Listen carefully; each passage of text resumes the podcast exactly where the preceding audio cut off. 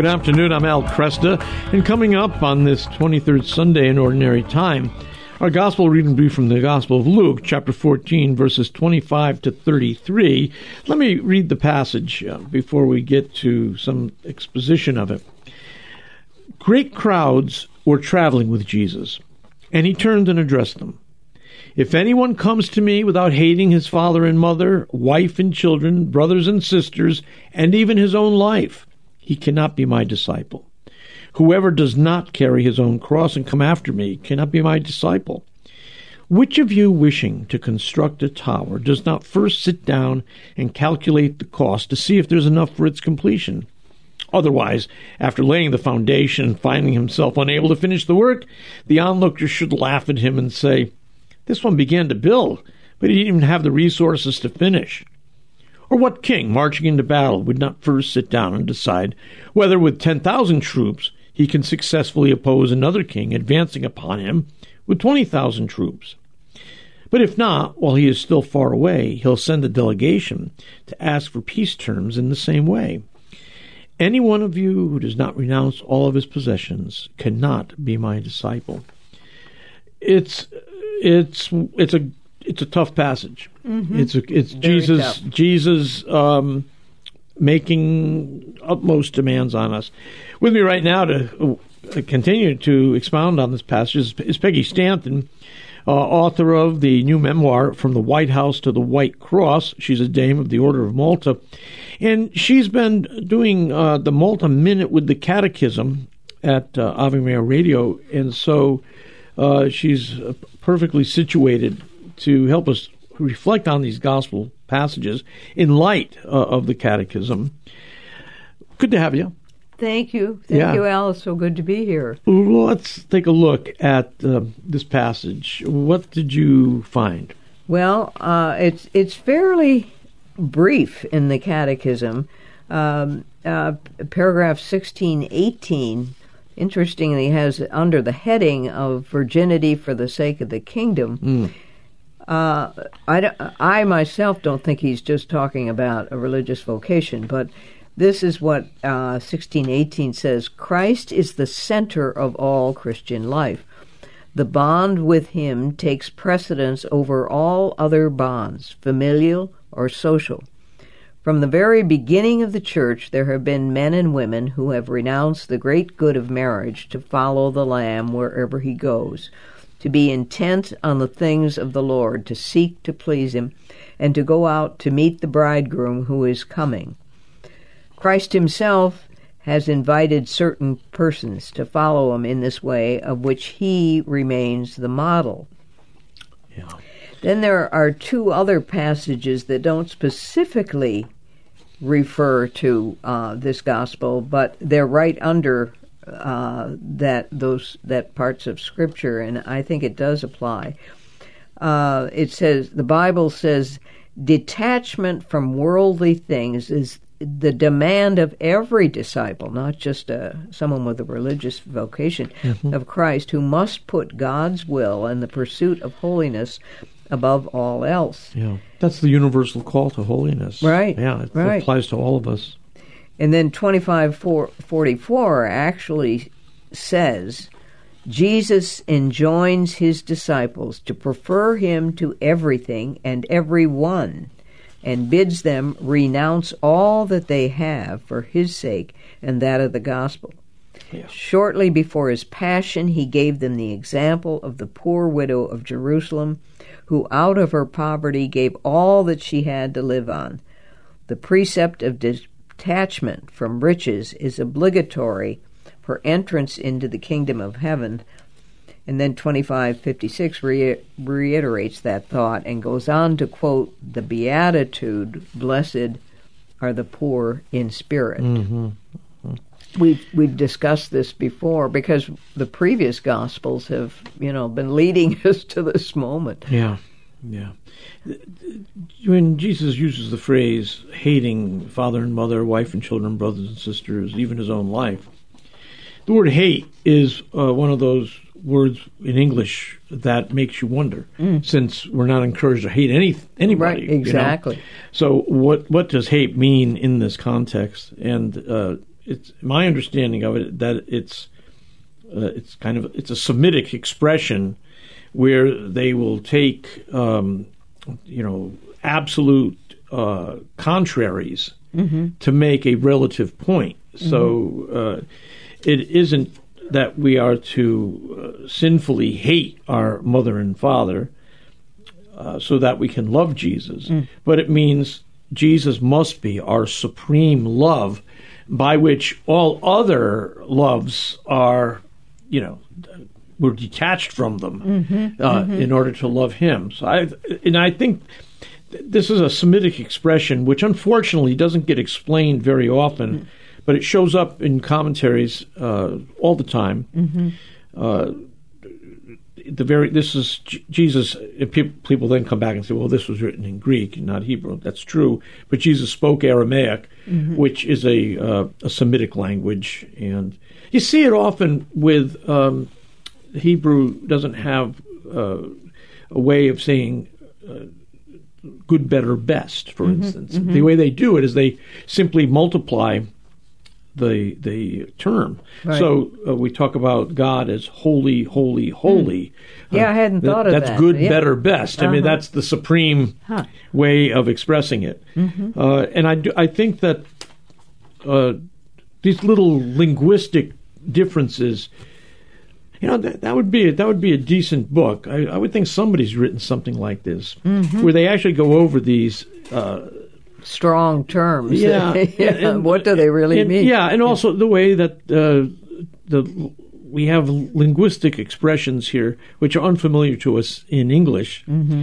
But it would be good to have those a little, you know, That would be a great book. 25, 30 page book Mm-hmm. which points out the most common of them so that we don't stumble. Mm-hmm. Uh, there are people who stumbled over this passage. They, I mean, they say, I don't hate my mother or father. Yeah, don't I hate know. It's, it's, it seems.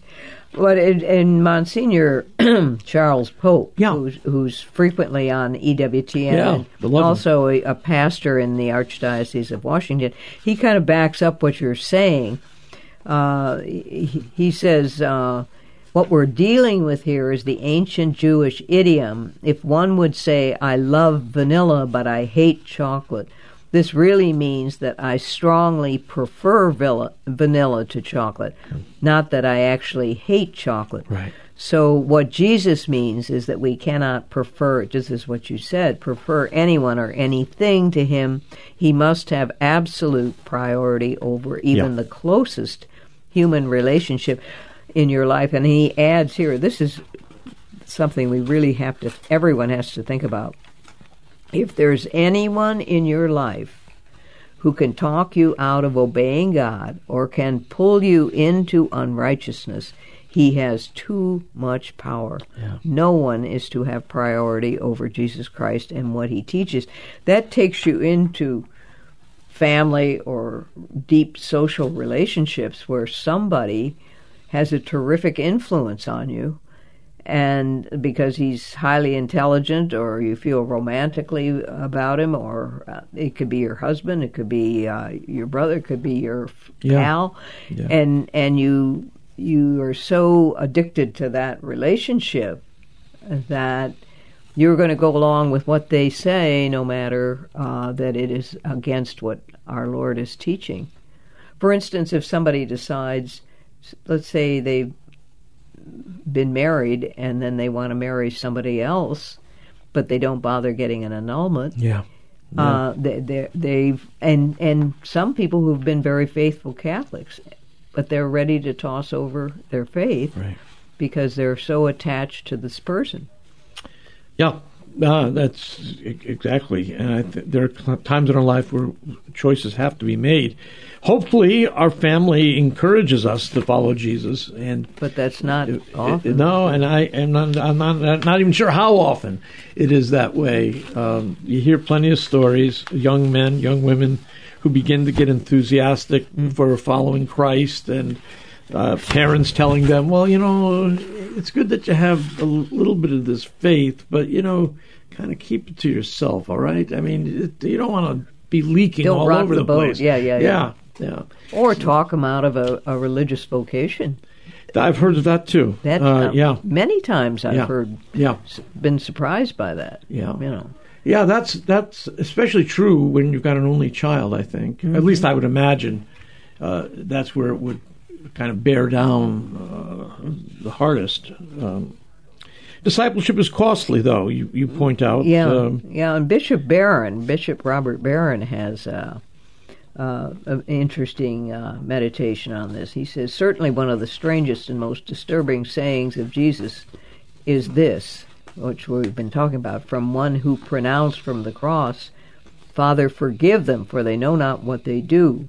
How could Jesus possibly encourage his listeners to actively hate those who are nearest and dearest to him? This teaching of the Lord, though arresting in the vehemence of its language, is actually incongruity, mm-hmm. meaning in line with one of the master themes of the entire Bible which we've been talking about, namely that nothing other than God is to be worshipped. The greatest seduction to which human beings are susceptible has been on display from the beginning of the race until the present day, and that is to make something that is less than God into God, to consider of highest value that which is not actually of highest value, when we make money or sex or pleasure or power or even our beloved spouses and children the summum bonum, meaning the supreme good, we wreak havoc both inside and out. And when we make God the sole object of our worship, all the elements of which we are composed mind, will, passions, body, etc., fall into harmony with one another. And from that inner harmony proceeds a harmony with the things and people around us. Yeah. Therefore, in the measure that we have made fathers, mothers, sisters, brothers, and children absolute, we should hate them. We should break the spell they have over us. But when we love God first, then we will indeed love father, mother, brother, sister, and children with a proper love. That's, yeah. that's a good meditation, don't you? Think? It is. It's excellent. And, and uh, like I always say, when somebody uh, you like, respect, you think is credentialed, says something that you think that's kind of stupid, such as hate your father and mother, yeah. Assume that you're misunderstanding something that they intended. yeah, All right, we'll be back in just a few minutes with Peggy Stanton taking a look at this uh, Sunday's Gospel reading from Luke. Good afternoon. I'm Al Kresta. With me, Peggy Stanton. She is host of the Malta Minute with the Catechism. And we're taking a look, uh, as we've been doing weekly, at this uh, this Sunday's gospel reading, or this you know this weekend's gospel reading, uh, 23rd Sunday in Ordinary Time. We're looking at Luke chapter 14, verses 25 to 33. I'll just refresh your uh, memory here. This is the passage in which Jesus makes the the tough statement if anyone comes to me without hating his father and mother, wife and children, brothers and sisters, and even his own life, he cannot be my disciple. This is the take up your own cross uh, otherwise, you cannot be my disciple. And we we played around with this idea of hating father and mother, and as I said at the close of the last segment, yeah, when somebody like Jesus makes a statement that on the face of it doesn't make any sense to you, assume that there's something you're misunderstanding in what he's saying. And uh, in this case, uh, it's a, it's a Semitic idiom, as uh, Monsignor Pope points out. Uh, which pits uh, the supreme allegiance that you must have to a lesser allegiance. And uh, the lesser allegiance can never um, displace the higher allegiance. Uh, if necessary, well, you have to hate the lower allegiance. So we've been talking about the rest of this passage, and uh, Peggy gave us an extended meditation from Bishop Barron on this. And uh, what else uh, do you have for us? Um, I have. I've got to acknowledge Magnificat, which always has some, you know, classic meditations. Uh, you know, the little kind of daily yeah, missalette we it's get. excellent. Yeah, I agree. Um, this is from Pope Francis, as you mentioned.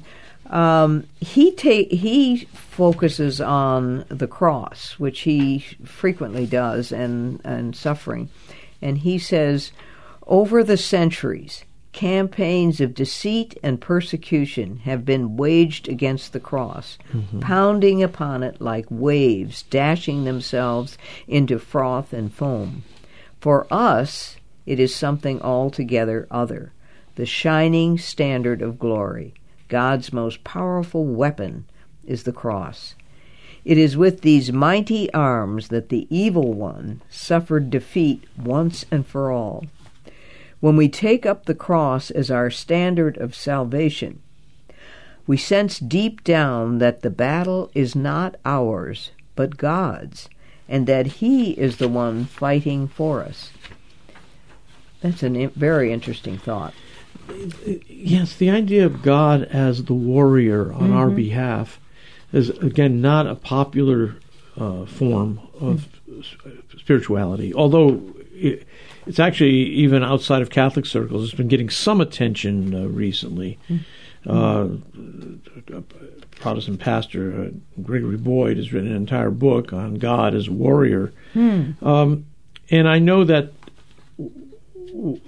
this is an we ought to think on this because many of us go through our lives fighting the world in the flesh, mm-hmm. uh, and we fail to recognize that it's not just the world in the flesh that we're warring with or resisting, but there is a personal agent mm-hmm. who is playing mm-hmm. on the world in the flesh in order to uh, separate us further from God. We have an enemy. And I, I know as I recover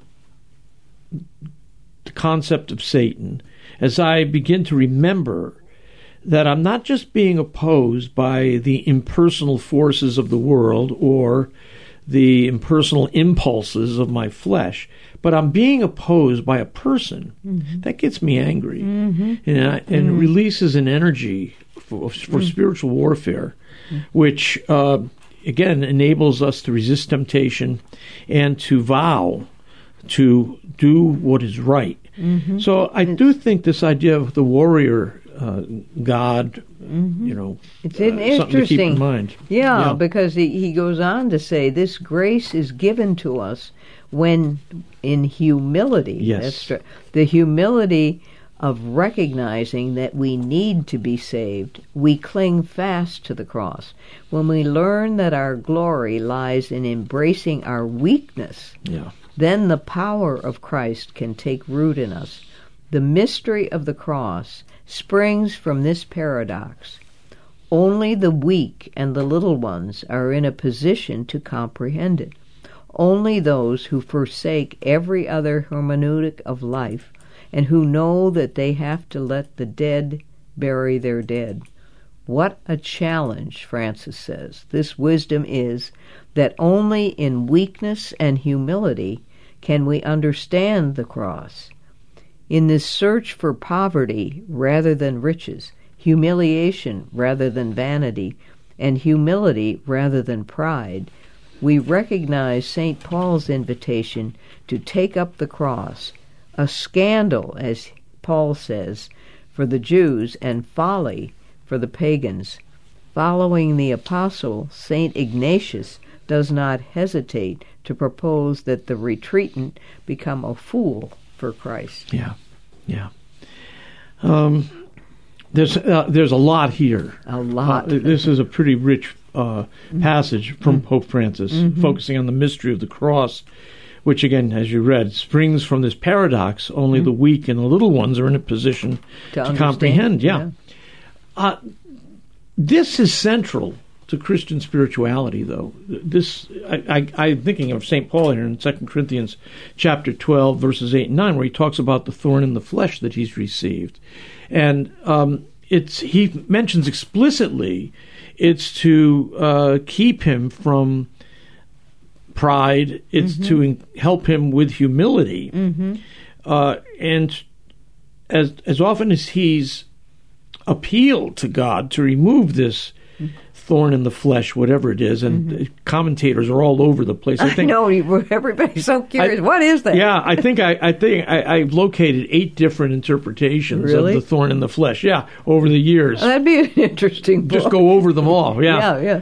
But um, so let's just say, for the sake of conversation, that it does res- it does refer to some sort of physical ailment. Um, some people thought it was a particular uh, eye illness that was rather disgusting to look at, and um, even I don't know how they know this, but smells and in other words, it renders Saint Paul Or could have not been a a sexual people. temptation. It could be. It could be an ongoing sexual temptation. That would be had. very difficult for Yeah. a man to deal with. It would be, and that keeps him humble. Uh, Mm-hmm. it forces him to recognize he doesn't have this power in himself. Mm-hmm. This power comes from another. It comes from outside of him.